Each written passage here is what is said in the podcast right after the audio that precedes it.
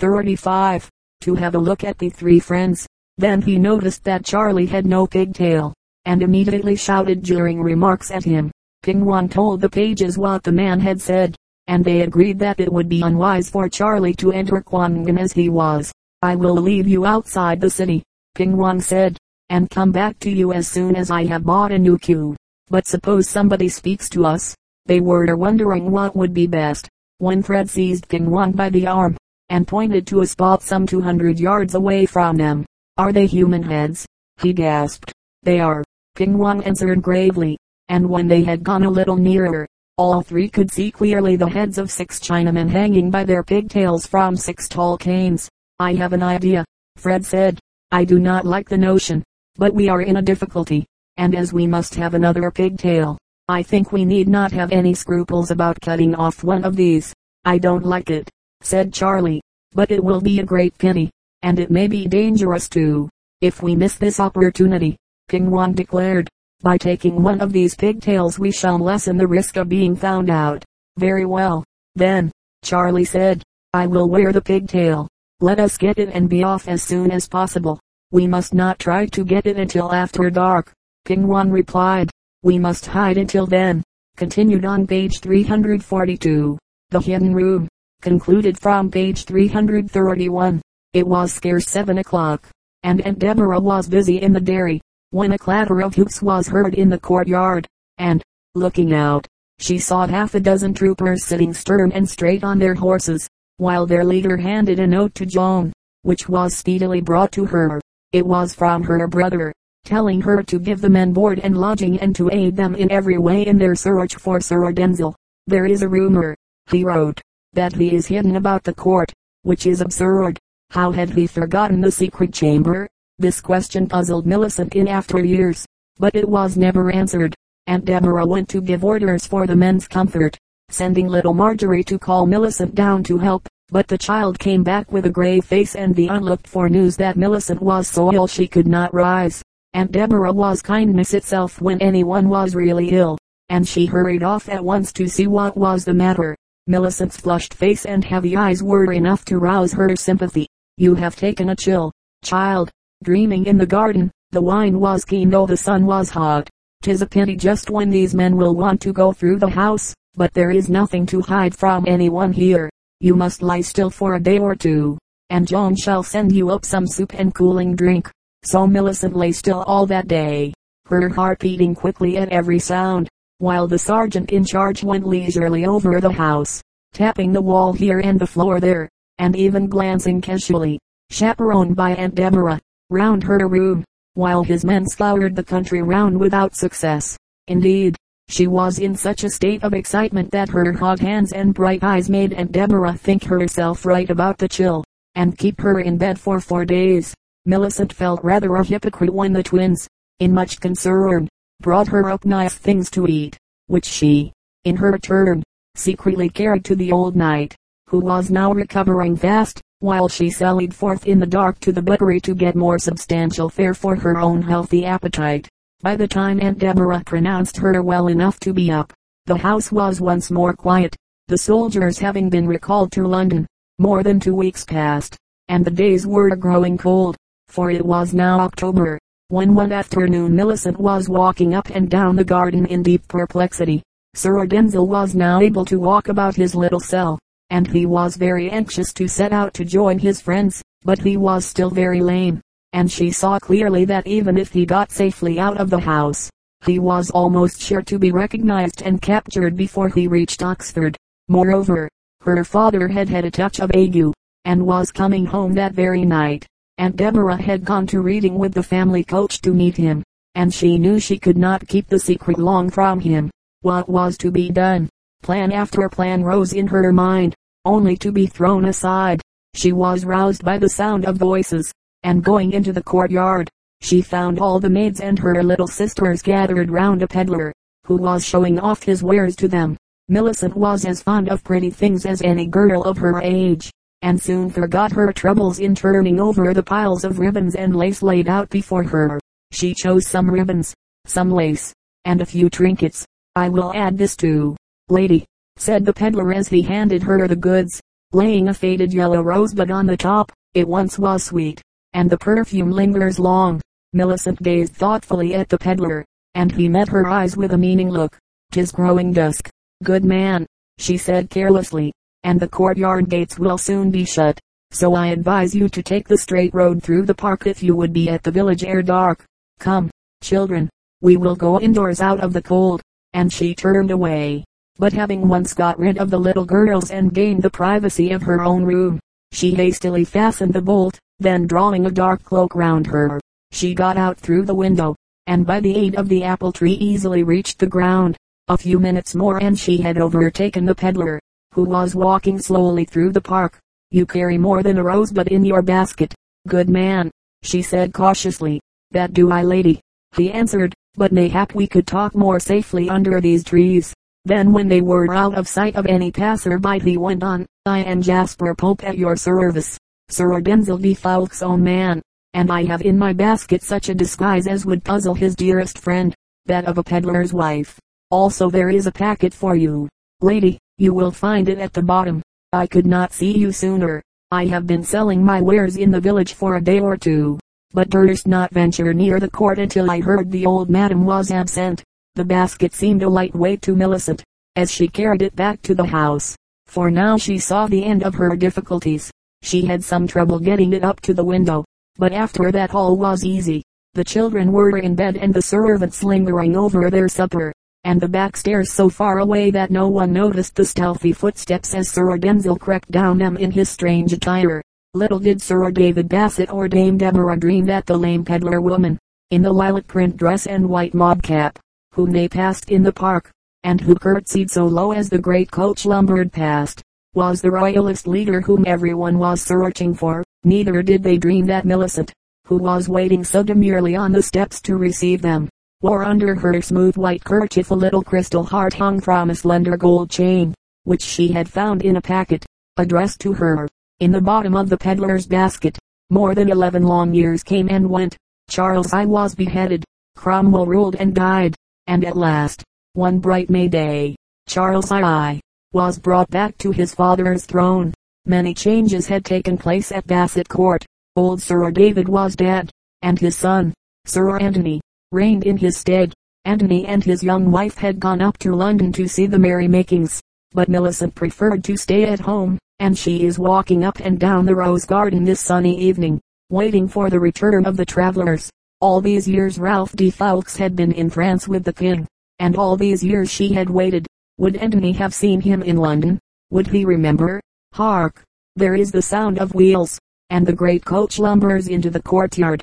She turns to welcome Antony and his wife, but she sees instead a tall, strong man, with a sunny smile on his face, and a few withered roses in his hand.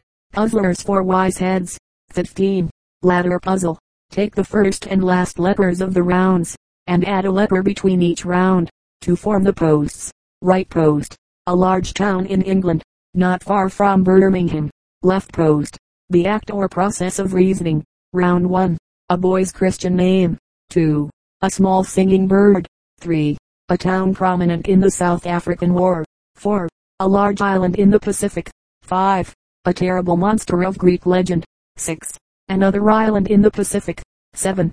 A race which invaded and conquered England. CJB answer on page 371. Answer to puzzle on page 290. 14. 1. F rail. 2. S tail. 3. B1. 4. S hake. 5. F right. 6. T. The ass of Denmark. A Dane once brought to his country a beautiful he ass from Andalusia and the animal was exhibited as a curiosity in all the towns.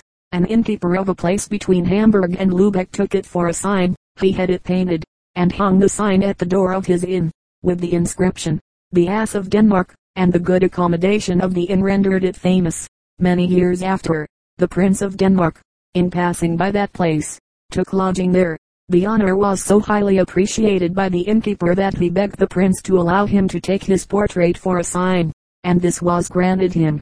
Another innkeeper immediately bought the well-known sign of the ass, and by this means attracted to his inn all travelers. The other then perceived his want of foresight, and in order to remedy it, he had written at the foot of the portrait of the Prince of Denmark, This is the original ass. Ethel's orange plant. My little orange tree is coming up. It has put out two leaves since yesterday, said Ethel, joyously, as she put the precious pot on the rustic table in the arbor, which in the summer holidays was the favorite sitting room of Ethel and her sister May. I am so glad. I wonder when it will begin to bear oranges. And Ethel already saw, in imagination, the tiny shoot, with its twin green leaves, growing into a bushy tree, weighed down with golden fruit. Here comes May, she continued. May, May, isn't it nice? My orange has two leaves. May, however, was in no humor to rejoice with her little sister. Her orange kip, planted at the same time, showed no signs of life whatever. And now to hear of Ethel's plant putting forth leaves was too much, and so her only answer was to say crossly, What have you brought the stupid thing here for? I want the table for my scrapbook. Oh, let it stop, pleaded little Ethel. The sun always leaves the schoolroom window at 10 o'clock, and orange trees want so much sun. There is plenty of room for your desk and the pot. May did not answer, but she pettishly pushed the plant to one side, and placed her scrapbook on the table with a bang. There is not room, she said at last. Where is my desk to go with that great plant blocking up everything? Take it back to the schoolroom, Ethel. And not looking at the plant, she carelessly pushed it to one side too much to one side, for it fell to the ground and was broken to pieces, the heavy scrapbook falling on top of it. Oh, my plant, my beautiful plant is broken, cried Ethel. I shall never see the oranges grow on it. And she covered her face with her hands and sobbed bitterly. What is the matter? Are you hurt, dear? asked her mother, hurrying up from a flower bed where she was planting out seedlings. It's the orange plant, sobbed Ethel, but May did not mean to break it. She added loyally, Oh, dear, what a pity, said Mrs. Randon, as she carefully lifted the plant in its broken pot, and placed it on the table. How came you to be so careless, May? I I don't know, stammered May, and she turned away feeling ashamed and miserable, for her conscience told her it was scarcely an accident, for she meant to be rough with the plant, though perhaps she had hardly meant to break it. How could I do it? She asked herself as she threw herself on the schoolroom sofa, and burst into tears. Ethel is so good, too. How horrid I must be to have grudged her pleasure in her plant, even though mine is dead. She raised her eyes to the window, where stood her pot, and there, to her amazement, she saw a tender little leaf pushing through the dark soil. It was not dead then. Quick as thought she jumped up, seized the pot, and flew down to the arbor. My plant is coming up, and you must have it. Ethel, because I am so very sorry I broke yours, she said eagerly. Take it, do, and say you forgive me. Oh, May, you could not help it, said Ethel, drying her eyes, and trying to smile. And I won't take your plant. I am very glad it is coming up. You must have it, said May firmly. I shall never like it unless it is yours. It will always remind me of a horrid day. Ended up May, somewhat lamely for she could not say how guilty she felt in the matter. So Ethel had the plant, and nursed it so well that in days to come it really did produce a small orange. And this time May was the first to rejoice with her sister. Animal makeshifts, true anecdotes, ivy, curious cupboards. The inborn wisdom which Providence gives animals for their good is clearly shown by something very like forethought about food supplies, an instinct which tells creatures to lay by for a rainy day. It is less strongly marked among the winged races, because they prefer to fly in search of fresh supplies when the old fail, and seldom provide cupboards or larders at home. Yet there are birds that make stores. After a full meal many of the crow tribe, including the raven, rook, and jackdaw, will put away and hoard what is left. A magpie once paid me a visit, perching on an ash tree, the boughs of which almost brushed against my bedroom window. Very early one morning he awoke me by calling out his own name, together with a lot of chattering, the meaning of which appeared to be that Maggie was both hungry and thirsty.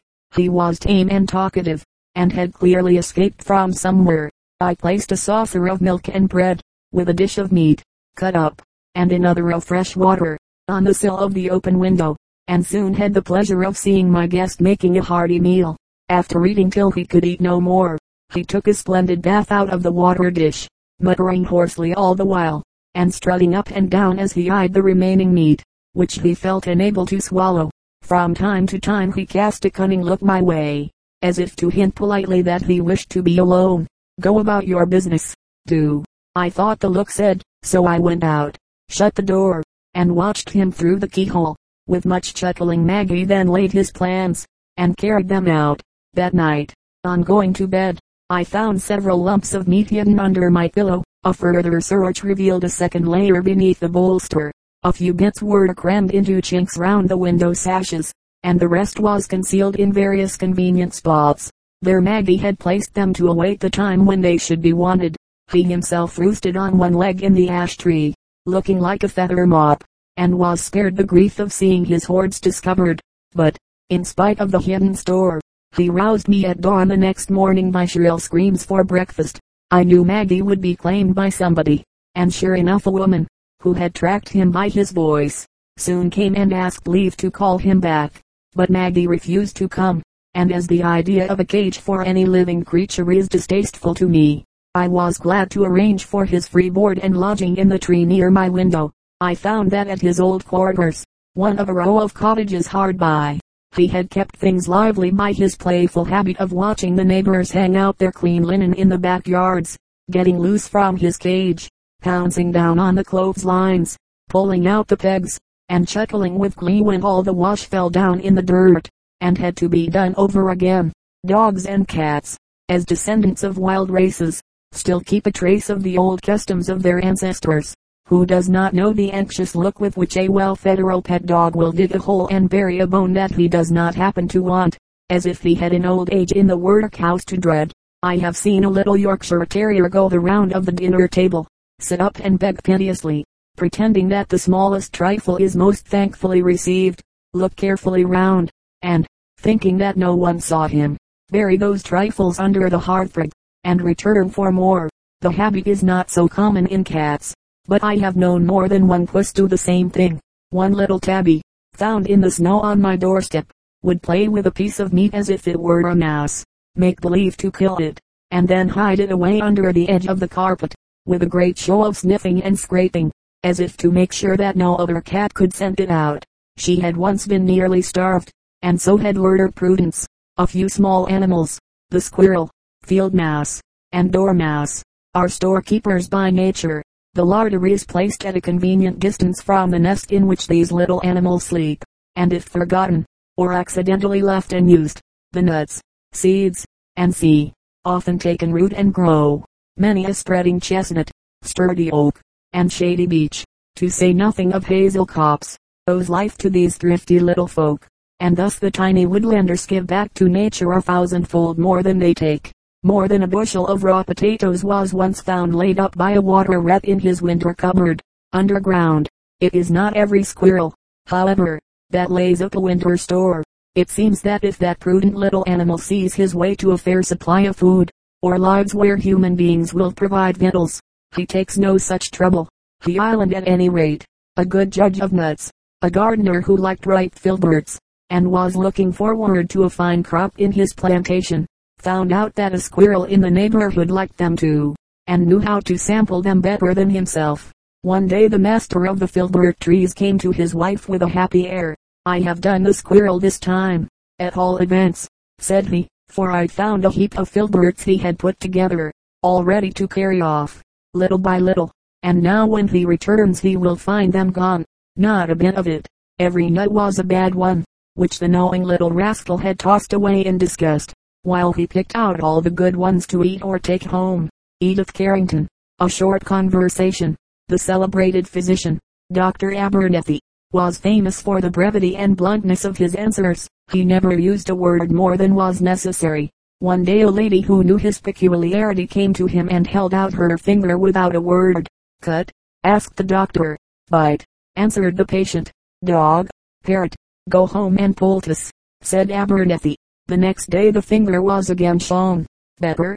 was the doctor's question. Worse. Poultice again. Lastly, when the finger was at length cured, the doctor even went so far as to compliment his patient. Better? he asked. Quite well. Good. You are the most sensible woman I ever met. Good day. What insects love? I love said a beetle, the buttercups all, and I quoth a fly, like the daisy small. But a humble bee said, as for me, my love is true to the cornflowers blue, and violets hid by a moss-grown wall. All flowers I adore, laughed a butterfly, and murmured a wasp. Red heather, say I then a gray moth said, when you're all in bed, I have the bliss of the woodbine's kiss, she waits for me when the day doth die. Afloat on the Dogger Bank, a story of adventure on the North Sea and in China. Continued from page 335, chapter XVI. After strolling some distance, the three travelers discovered the ruins of an old brick building. They entered it, and found that there were no signs of its being used by anyone. The first thing to do is to have something to eat, said Charlie. He took from his pocket some of the food which the missionaries had given them. Fred and Ping Wang followed his example. But in the middle of their meal Charlie startled them by declaring that their plan for getting him a pigtail was not worth carrying out. What is the good of my having a pigtail? he asked. I haven't a skull cap, and it can't be sewn to my beehive. I will lend you my skull cap. Ping Wang said. Thank you. Charlie said. But how are we going to sew the pigtail to the cap? I have a pin. Fred replied. We must use that for a needle, and as for thread we must pull some out of our clothing. That can easily be managed. As he was speaking, he rummaged about the inside of his coat, and succeeded at last in pulling out about a yard of blue cotton. Then they sat down on portions of the ruin which had fallen in and prepared to wait until it was dark enough to carry out their unpleasant but necessary task. Three holes in the wall commanded a view of the surrounding country and they were satisfied that there was no one near them at present. For nearly an hour they chatted quietly, but, when Charlie peeped out again, he started back with a little cry of surprise. Hello, he said, here comes the old woman who stole my pigtail. Fred and Ping Wang sprang to their feet, and saw the cart in which they had ridden coming slowly along the road. I say, I should like to recover my pigtail, said Charlie. Let us run out and take it from her. Mumber Mumber Ping Wang protested. While we were struggling to get hold of it someone would be sure to see us. There's a man coming along now. The occupants of the cart began to speak to the man some moments before he met them. After a time the woman produced Charlie's pigtail, and handed it to the man to look at. For a few moments he examined it carefully, and apparently he came to the conclusion that he had as much right to it as the woman, for suddenly he rushed off with it. The cart owner shouted to him to come back, his wife shuffled out of the cart and hobbled a yard or two after the thief, but soon realized that she would not be able to catch him. The pages and Ping Wang thoroughly enjoyed the scene. The old lady does not appear to be in a hurry to go. Charlie remarked, Hello, she's coming over to look at the heads. But when the woman had hobbled to the nearest pole, she contented herself with looking up at its grim burden, and then began to hobble back towards her cart. But, before she had gone five yards, she noticed the ruin in which the pages and Ping Wang were hiding. She stood still and gazed at it. She is coming over here to see what this place is, said Charlie. She Island Fred declared. And, as he spoke, the woman began to hobble in their direction. What shall we do? Charlie whispered. Stay here. Ping Wang answered. We must lie down flat and then she may overlook us. Down we go. Fred said, she is very near. About a minute later they heard the woman approach the hole in the wall, through which they had been watching her. From a grunt of annoyance which she uttered, they knew that she was not tall enough to see through. They could hear her hobbling round to the next hole, and from another grunt they guessed that she found it, like the other, above her reach. She toddled round to the third hole, which was lower down. When they heard her stop before it, they held their breath and lay motionless, wondering whether she would see them. Their suspense was soon at an end. Foreigners, she shouted, wildly.